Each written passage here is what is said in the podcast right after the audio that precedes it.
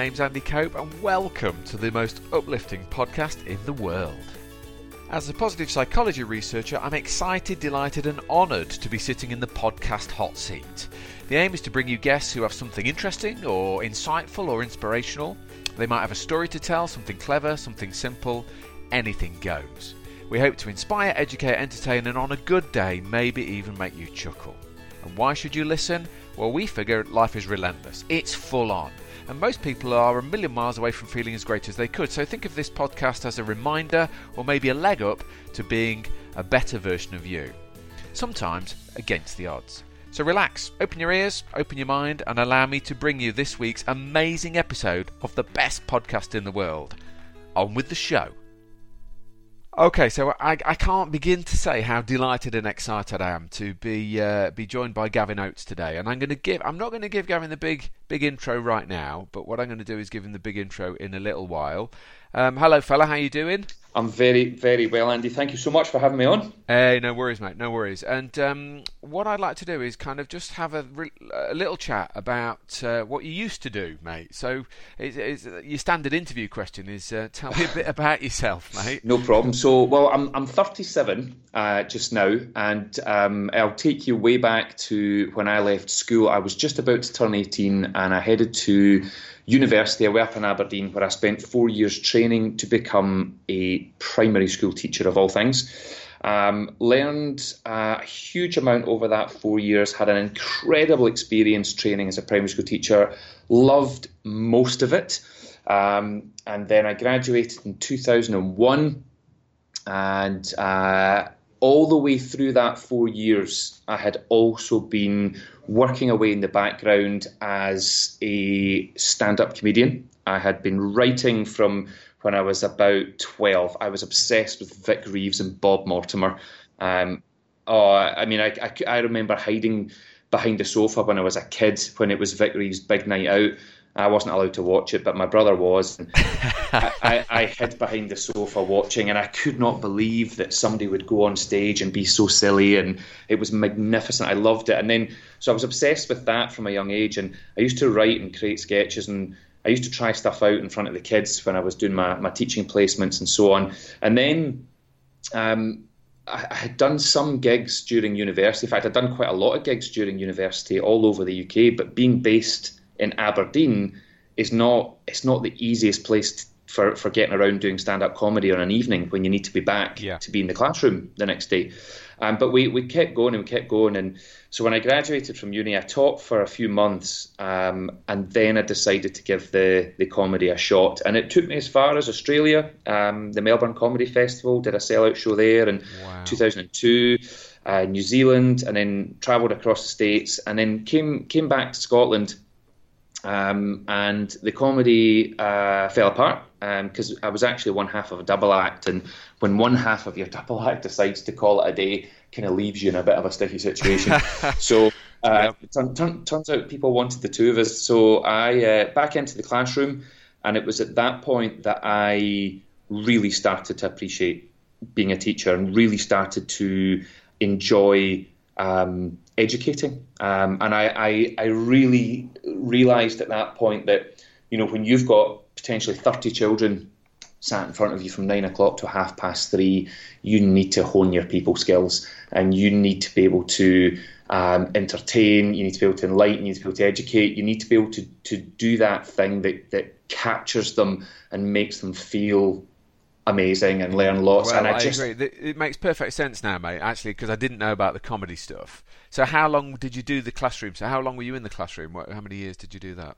So, in total, it was two years. So, four years training and two years of, of actual teaching. Okay, uh, right. Now, now, pause there just for a second, my friend, because I know that you uh, it's a bit of a loss to teaching that you actually aren't in the classroom anymore, but kind of you are in the classroom still because I know that you do lots of uh, keynotes uh, talks for teachers and stuff. Can I can I just interject with when I first met you because I was invited um, uh, north of the border to do a talk, and I think it was at St Andrews Golf Club, which is a very swanky. Uh, these are the world's oldest golf club, so it's very nice. And I knew about you, so I saw the agenda, the itinerary. I knew you were on there, and I'd heard good things, but I'd never seen you speak. So I deliberately booked the early flight from East Midlands to get there to hear you. Flight was delayed. Sod's Law, mm-hmm. and I it was one of those awkward moments when you get to um, uh, a conference and it's in full swing, and I had to sneak in at the back. So I snuck in at the back. There's 150 people listening to this keynote speaker and you absolutely nailed it, mate. Right, and I oh, don't oh, want I don't want to sort of right. I know you're going to want to interject because you're going to be really embarrassed by this, but it was it was in full swing. So it was an absolute joy. I would put it as the best keynote I've heard in a very long time, if not ever. I was uh, not only was I entranced, I, it, it, was funny, it was poignant, it was simple, it was uplifting, it was everything a keynote should be. And I, I felt two things. First of all, I felt joy at oh my gosh, this is amazing, this is wonderful. And then the second thing, of course, I felt was panic because I'm on next. and, and you know, as a keynote speaker, it's great to follow the chief executive financial officer who's bored the pants off everybody with the with the with the, and the last thing I need, last thing I need is to is to follow you. But it was enlightening, mate. It's a couple of years ago now, and that talk still lives with me. So this is the this is what you do on a daily basis now. So so wh- when did all that start? When did how did well, you get into that? Well, firstly, can I say thank you very much? That really means the world to me. I'll, I'll just very quickly let let you in on a uh, quickly let you know a wee secret. So. Um, and I don't mind saying this on here. You you have been a hero of mine for some time now, um, and that all started through your through your books, of course. Um, and I also found out that you were going to be speaking on that day when I got the agenda, and I was absolutely gutted. I was devastated because I couldn't be around for the afternoon to see you speak because I had, mutual loving, mate. Well, love well it, this yeah. is it. This is it. But I had to go and do another talk somewhere else, and I knew I wasn't going to get to see you. And then I, and then I realised you're not going to get to see me. So, from a selfish perspective, I was devastated because I was thinking, right, I can't see you. I would love for you to have seen me. And I was thinking, but you're not going to be there. And then, of course, I've already started. I'm on stage, and as you as you've mentioned, you came in late. And as I saw you come in, I got a fright, and I got that rush of nervousness because you walked into the room, and I think it was that that made me up my game. So, hey, mate. Oh well, well, I, yeah. Well, I mean do you know what? Can I also tell you off the record before we go back? Uh, well, not off the record because it's on the podcast. But I talked to I talked to my team about who we're going to interview on the podcast. I said I've got Gavin Oates lined up. He's he's just the most amazing. So some of my team are going. Well, we shouldn't have him on then, should we? What if, he, if he's, he's better than us? Why are we promoting somebody else? And I said, and I guys, guys, you're missing the point here. You know, if if he's really, really good, then should we not? It's people like you who keep people like us on our toes. So I think you're really, really good. And I don't think it's competition, mate. I think the the world needs world class speakers. It needs people who can make a real difference. So how did you get from the classroom back into into the keynote speaking thing? So I was teaching in a school called Tranent Primary School in East Lothian just outside Edinburgh, and um, I had been doing a, a maternity cover, and I'd been there for a few months, and I and I like I say, I was really loving my teaching, and I as a as a staff we got the opportunity to go on a workshop uh, called "Putting the Fun Back in the Staff Room," and yeah. my initial thought was no thanks um, my initial thought was I, I, know what this is going to be like. It's going to be terrible. It's going to be embarrassing. It's going to be cheesy. It's going to be corny. And uh, it's going to be the usual rubbish um, that I've seen in my very short teacher career. So, unfortunately, that's what my mindset was at the time. Um, but I had to go. Um, so I went, and um, to be very honest with you, Andy, it blew my mind. Um, it was everything it was the opposite of everything that I thought it would be. Yeah. It was it was fantastic. It was engaging. It was fun. It was moving. Um, there was moments where I was right up there, la- like tears of laughter, and then moments where I, I, I was felt like crying for all sorts of other reasons. And it was it was amazing, and I learned loads. And right at the end, well, all the way through, I'd been thinking, this is this person's job. They actually travel all over the world, getting up and saying these things and making people feel the way that I'm feeling right now. It's stand-up comedy meets primary school teaching. It's it's my it's my two passions in one, and I could I couldn't mate I couldn't believe it. I thought this is a thing. So um, I, I right at the end, the guy stood there and he said, "See if you hate your job." And I thought, I don't hate my job. I, I love my job, but I do sometimes wonder if there's other stuff I could be doing. And then he said, or maybe you don't hate your job, you love your job, you just sometimes wonder if there's other stuff you could be doing. And I'm like, that's what I was thinking. This, guy, this, this guy's a genius. He said, I've got some groundbreaking advice for you. Leave. Go away, let everybody else get on with what they love to do, get a smile back in your face, and go find something that makes you happy. And the first thing I did was look at the woman beside me and think she should leave.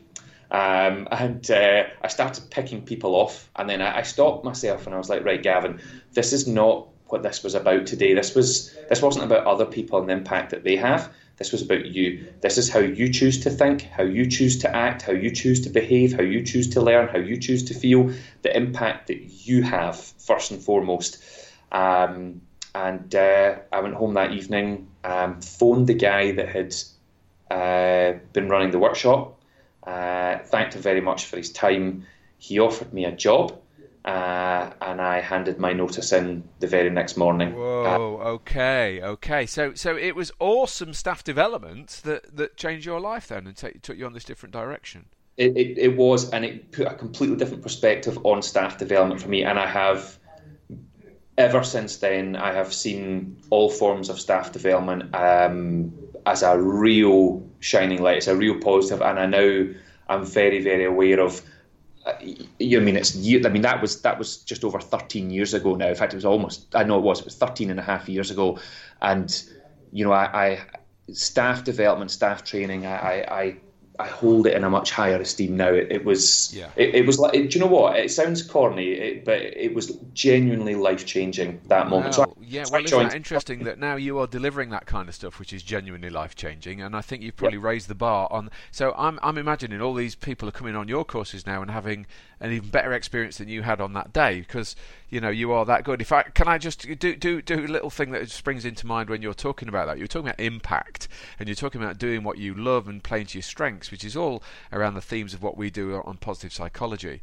And I'm just writing, um, just trying to write a teenage book actually, and I, I was thinking about, you know, when you went back to the old black and white westerns and the and the gold rush, and you know, there's gold in them there hills, and there's this mad gold rush. So California and Arizona got flooded with guys with pickaxes, and I'm thinking, yeah, but the gold, there are big hills, aren't there? And there's not much gold. So what happens is a lot of men ended up toiling forever without ever actually finding the gold. So I think a lot of it's knowing where to look. And and and, and in terms of that metaphor about looking within yourself and finding the best version of you, and once you come alive, because uh, once you come alive, then then you know you have this massive impact on the people around you. Um, and I think that's what you've done, isn't it? You found a way of bringing the best of the best version of you um, brings out the best in other people. Well, I think I think I mean we've all sat on training sessions in the past that have probably been. Well, we'll all, we've all experienced great training sessions, great keynote speeches, and we've all experienced terrible training sessions and terrible keynote speeches. And I think the yes, the content is important, um, but I, I always remember my very first day as a a, teaching student, not, not not on placement, but as a, a student. I remember an, an, old lecturer saying to me, and this is, I mean, this we'll all have heard this phrase before, but it was new to me when I was almost 18 years of age. She said, you know, wh- whoever you work with in life, Gavin, they, whether it's children or adults, they're they're not going to remember everything you tell them, but they will remember exactly how you made them feel. And you know, whether I'm standing up now in front of um, 50 school children or whether I'm standing out in front of 2,000 chief execs from world's leading organizations, it, it, the same stands. The content, yes, is important, but they're not going to remember everything I say, but they will all remember how I made them feel. And and for me, when you come alive, when your passion, if you're able to tell your passion in the form of stories and it's real and it's not you're not making up because you you know yourself, Andy. People people see through you a million well, there's an authenticity about about what you have to say uh, about what you say, isn't there? And yeah. I, I, what, that once again that weaves in with what I was going to I was going to talk to you about anyway. Is is your talk? So the one I heard wasn't academic. It wasn't. It wasn't. It wasn't a single big word. It was largely. It was about children actually, which yeah. and mindfulness. So I don't think you even mentioned mindfulness, but it basically was about mindfulness and living in the moment. Yeah. So where does your material come from? I mean, it is a lot sort of child driven. It is. I think. I think that's maybe it. I think it is all stemming from. I mean, it's changed a lot over the years, but I think the the, the root of it is going back to the pri- the primary the primary classroom. Um, I actually think I learned more working with children under, under the age of 10 than I've ever learned from any any adult. Um, their their mindset, their attitude, the, the way they embrace learning, the way they embrace change compared to adults trying to embrace change. I mean, it, it, you know, I always remember those moments in the classroom where I, I was sitting at my desk doing a bit of marking and the kids are all in their little groups doing their thing as they're meant to be doing and all of a sudden the the queue forms at, at, at the side of your desk um, and they're all standing there with, with an open book. Now we've all stood in that queue as a child, and that, that's an open book in their hands, and they're they're standing with great big smiles on their faces, and they're they're usually saying something like, "I'm finished. What's next?" And at that age, there is just this unbelievable desire, this want, this drive to, to succeed, to push onwards and upwards. Even if you know that that next level of maths or reading or whatever it is is too much for you, give me it. Bring it on, show me how it's done, and I'll prove to you that I can do this. And every day, my mind was completely and utterly blown by by their attitude towards that that passion towards the next step of the learning adventure. And so, like I say, I, I really believe I learned more. I was I was more inspired by, by kids, and then of course, uh, almost nine years ago, my my first my my child, my first child, popped along. Um, and that changed things again. And so I, I, have two kids. I have a son who's about to turn nine next week, uh, called Kian, and I have a daughter called Ellis, who's five.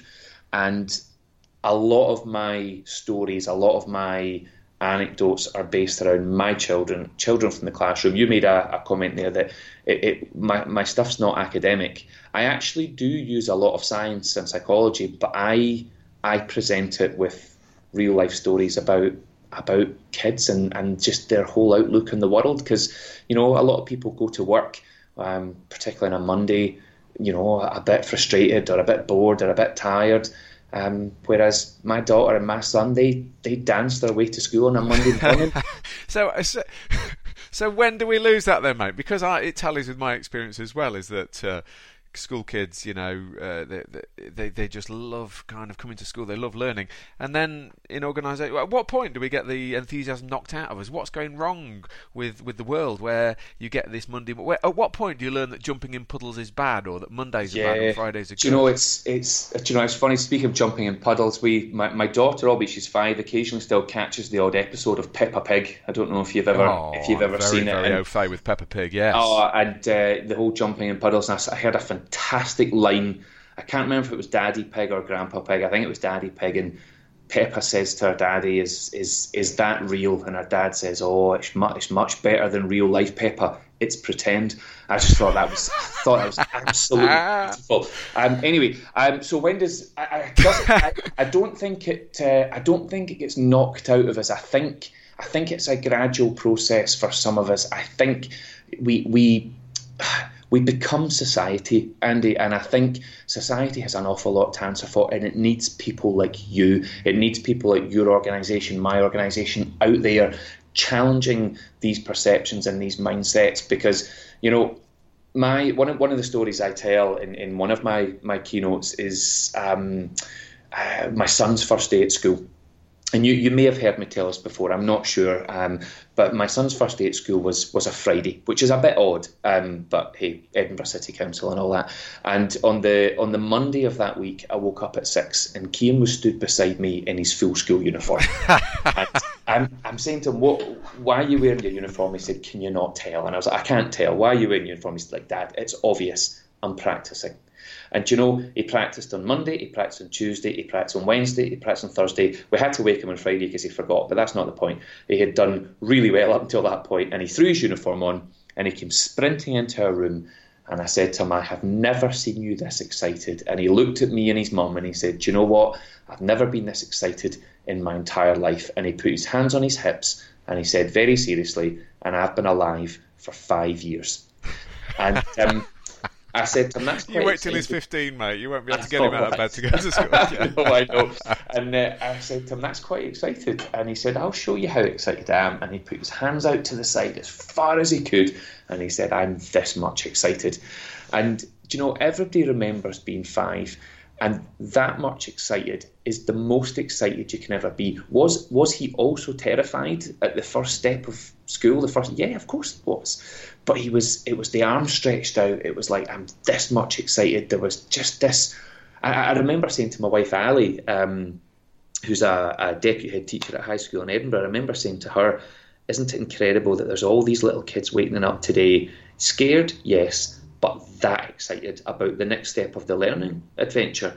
And then we had this discussion about isn't it amazing how some people hold on to that forever? And then we had this weird discussion about isn't it strange how some people never feel like that again? Some people lose it, some people it comes and goes, some people have it a little bit.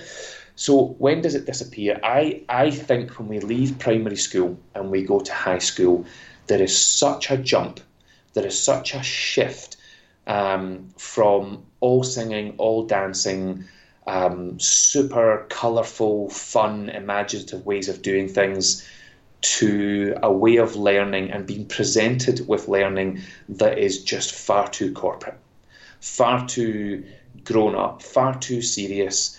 And all of a sudden, the days of, to go back to jumping in the puddles, the days of jumping in the puddles, or the days of playing hide and seek, or the days of playing tag, or the days of just play, just playing are seen as that's very that's very primary school, that's very nursery, that's very early years, that's childish. Um, I mean, we all know the well-known scientific fact that children learn best through play, but why why do we not learn about the one adults learn best through play? Well, you see, you're talking about teenagers getting stuck in this kind of slightly humdrum version of themselves, but that's like you say, the pressure on the system. The teachers are being uh, pressurised, their heads are being pressurised. It gets passed down and uh, I mean, my son, who's who's 18 now, I think pretty much year 11 or age 15 pretty much killed his love of learning. I mean, there was so much pressure at school. It wasn't a joy and a pleasure. He, he wasn't getting ready in his school uniform at 6 a.m. He didn't really want to go to school, and he's quite a bright academic lad, but the system was squeezing the fun out of it. So I think you're onto something there. And I, I, I guess ultimately, well, my research in positive psychology has ended up being about what I call the two percenters. This very small percentage of people in the population who maintain their enthusiasm and their vivacity and their passion and their positivity. And every every listener to this podcast can think of probably a handful of people in their life who are genuinely upbeat and positive to the point whereby you catch it off them. They're great. They're energizers. They're genuinely upbeat, positive people. They're not faking it, and it's not jazz hands leaping around. Oh yeah, you know, yeah. woohoo! But it's yeah. there's something about them that makes you feel good, and I, I call that flourishing. And I guess ultimately this I think it, what you're saying is as a child we had that we had that when we were five. Yes. And then by by the age of 45 we've lost it. So um, well, it's about yeah. regaining that I think for a lot of people and that's what you are trying to instill Absolutely. back in them. Yeah and, and whether we're working in schools colleges unis businesses small companies giant companies that's absolutely what we're out to do is to help people rediscover that that what I call that wee piece of magic um, yeah. It's that it's that inner child, and um, you know, I, as as you know, I, I, call it the Mary Poppins effect, and it's just being able to come into a room, and you don't even have to say anything. You're you, you're just that person. You come into a room and you can light the place up. You can help people to feel better about themselves. And as you say, it's not jazz hands. It's not running in all happy clappy. It's not about that. Um, it's about tapping into something that's actually far, far more meaningful than that. Yeah. And it and it takes effort. It takes real effort. It's it's you know for somebody to enjoy their job, for somebody to have a, a, a truly meaningful, positive working experience. You don't you don't just turn up for work and do it. You know it's hard. It's hard, hard, and it's it's exhausting. It's ex- if you get to the end of your working week knackered because you're doing something that you are passionate about, if that you are that you feel of value as part of, and that you value, that's that's hard going. That is absolutely exhausting, yeah. but, but, it's in a good way. Well, once again, academic. If we bring it back to this sort of, I don't want to bring it back to the academia necessarily, but uh, in my PhD, I call it a portable benefit, and by portable benefit, I mean these handful of people you can think about in your life who are genuinely upbeat and positive. You can put them in any job, and they will shine. So it actually is less about the job, and it is more about the what I call the mental strategies, the intentional strategies that these people have in their head that allow them to feel great, and that is there is effort involved. You've absolutely nailed that. It is harder to be your best self and it's very easy to default to sort of bog standard and be what society expects you to be, which is a little bit moany and grumbly and dour and downbeat, yeah. the weather, whatever. Um, and I've started telling my audiences that we, we've always talked about these 4,000 weeks, this this valuable sort of lifespan that we have, the average lifespan. You might get a few more, you might get a few less, but the average podcast listener today, we're going to get 4,000 weeks to make a dent in the universe. And I've only just realised, mate, I've just turned 50, I've only just realised that wherever I go, I'm there. And I think, if, you know, I, and what I mean by that is that I think some people twig a bit earlier than me. But what that means is I can be standing at a queue in the supermarket and I can think, oh my gosh, I'm in the queue at the supermarket. I can get home in my kitchen and think, oh my gosh, I'm at home in my kitchen. And I'm, I'm basically, I'm trapped with myself for 4,000 weeks. I cannot escape from me. And all the listeners, you can't escape from you. You're trapped with yourself. So I think your message seems to be the same as my message is if you're stuck with yourself for 4,000 weeks, you may as well work at being stuck with somebody you're proud of, or the version of you that shines with the ready brek glow on the outside, rather than the bog standard ground down version of you. So it's worth putting the effort in. And yeah, I think absolutely. you've articulated it probably, you know, certainly as well, if not better than I ever do. So, so thanks for that. No problem. Can I ask you one more, mate? Can I ask you one more? Um, yeah, yeah. I, it's a kind of theme that I'm going to go with all the podcasts, and that is basically what makes you happy. Because um, I mean, not everybody has a good day every day, and everybody has downtime. But actually, what what is it for you that makes you really happy? I think, um, I mean, there's all sorts of things ping to mind, and, and some of them might be, some of them are probably very, very common and obvious answers. I think well, tell me, tell my, me the common and obvious. Tell me the common. Okay, my, my, my children. Yeah. Um, my, I mean, my, my son and my daughter are, and my wife are absolutely everything, and I'm a real, uh, a real family person. I, I mean, albeit I get up on stages all over the world and talk to sometimes thousands of people, and I'll talk and talk and talk, and I'll make people laugh and feel great. Out, out off stage, I'm very quiet. Um, I'm very a very private person. I keep myself to myself with my family. Um, um, so my family uh, absolutely blow my mind every day with with love and learning and, and their enthusiasm and their happiness. My wife is extraordinary. Um, she's one of these people that just goes out every day and changes the world in, in some way. And we, we met when, when, when we were 18. Um, I remember her coming home from her first ever teaching placement um, thinking you've you've just changed the world. And then you know on Friday she came home from her post as a deputy head teacher. She's just about to start her headship training of a for she works in the high school. Um, and I, and on Friday I'm thinking, wow, you've you've just changed the world. You know she's that person. She's amazing. So my family make me happy.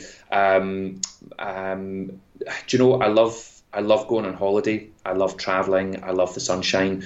But there was one one moment that happened for me about two years ago that um, is actually this is going to sound really trivial and really simple, but this is one of the happiest moments where I actually captured myself. I caught myself rather just sitting there thinking, I don't know if it gets better than this. And, and and that and, and when I when I give you the the the example, you you might not think much of it, but there was a moment for me, and we were in we were in Menorca, and it was Ali, the kids and myself, and it was the first time we'd ever been abroad, the four of us. Um, we were just waiting for my daughter to be that wee bit older, just to, to so she could really enjoy being away.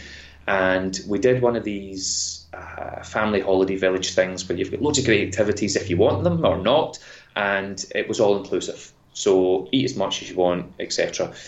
And we'd said to the kids, day one, we we were out beside the pool, glorious sunshine. We said, "Do you want do you want an ice lolly or an ice cream? And the two of them, their faces just lit up. And they and they were like, right now, it was like ten o'clock in the morning. And of course, when you go to these places, you can eat you just eat all the ice cream you want. That's the whole point. And I was like, you can have any ice lolly or any ice cream that you want. And Kian turned round and he was like, anything. And I was like, yep. And he said, do we? How do we? Where do we go? And I said, you go over to that giant freezer and you help yourself. And he looked at me and he's like, But what about the money? And I was like, No, it's all paid for. You you don't need to give over any money. And Ellis turned around and said, So we just go over, we open the fridge, and we take ice lollies and we eat them. I was like, That's all that's all I'm that's all you need to do. And Andy, see that moment, see the look on my children's Uh, you faces. see the look on my face, moment. mate. A big, massive smile on my face. Yeah. Just that that moment, I have. I, if, if I could have bottled the feeling among the four of us in that moment with the sun shining, the ice lollies, the happiness, the joy, if I could bottle that and sell that, I would be a billionaire right now. Uh, and uh, it was just, it was just that moment. And I've actually, I'm actually contemplating getting a tattoo this year of an ice lolly, um, purely, purely, purely because of because of that. Because this is the year that I get my first tattoo. That's another story for another day. We'll and um, time. Yeah. so so then um, so yeah that those those are the moments but there, there are other things so I, I the stand-up comedy for example I um I was part of a, another comedy show called The Colour Ham very strange name with two other guys um, and we created something that that there had never been before and it was a, a sketch magic and mentalism show um, so it was very surreal, very off the wall, very Vic and Bob, very Monty Python, very childish, very rude, very adult, but with the most mind blowing mentalism and magic you could imagine. And those moments on stage with with those two guys where you don't even need to say anything, you know you just know what's coming next. You just you know what they're thinking. You've got hundreds of people in front of you and they're just in that moment with you as they laugh and as you blow their mind. Those those moments make me happy. When you have created something that you passionately believe in and it has it has that impact. And i guess you know my final thing is is the work that i do getting up in front of an audience and inspiring and motivating and engaging on on a level that maybe someone I've never experienced before in a training session or at a keynote in a conference I don't want to come on. I mean, I said to you when I met you, I've never used a PowerPoint in my life. I don't know how to make a PowerPoint. Um, if somebody books me to come and speak, I'm going to come and speak about something that I truly believe in. I'm going to share stories with them. And then, and you know, Andy, when they come with you on that journey, when they sit there and go, do you know what? I, I'm going to go with this. And it doesn't always happen. You know that there'll be one or two people along the way who you're not their kind of person, and that's fine. I'm not everybody's cup of tea. But when you're in that moment, and that room full of people decide, yeah, do you know what? I'm, I'm going to come with you on this one. Um, I'm going to listen. I'm going to take on board what you say. Ah, mate, it just it it blows my mind and um, it keeps me awake at night uh, in a good way. Um, so I realised I've thrown about a million things at you there to answer Hey, your question. mate, no, no- they're there's no- great, but they're all experiences, aren't they? They're they're, they're just magic moments. Yeah. and, and the ice lolly one for me. I mean, that just that nails it. It is, uh, it is. You can't get any happier than the unlimited Yeah. ice lollies. And That's my moment. Yeah. That's my moment. All right, mate. Look, well, I'm going to finish it there, but I was just like, you know, I knew, I knew when I, uh, I, I twisted your arm to talk to us, I knew you were going to be good. I didn't know quite how good, so that was just amazing. I can't tell you how much I've gleaned from today, um, and I think you've reinforced the fact that we also are on message with what we're talking about because we're not a million miles away. It is the impact you have, it's the choices that you make, it's the effort you put into being the best version of you, and that will resonate with the people around you. I guess the challenge is for all the listeners is to how how can we maintain our brilliance when the world is trying to beat it out of us? I And. I guess that's why they need world class training. So so fella, thank you ever so much. So Gavin Oattes, thank you very much indeed. Good luck with um, all the keynotes and all the uh, life changing Thank you. stuff you continue to do. And um, I'll speak to you next time. Everybody else, thanks Yep. for listening. Yep, very grateful. Thank you. And that, dear listener, is that. I hope you found it as interesting and as useful and as stimulating as I did. Congratulations, by the way, on making such a great choice of listening material. Please subscribe so you don't miss the next episode. Thank you for listening. Until next time, I wish you well.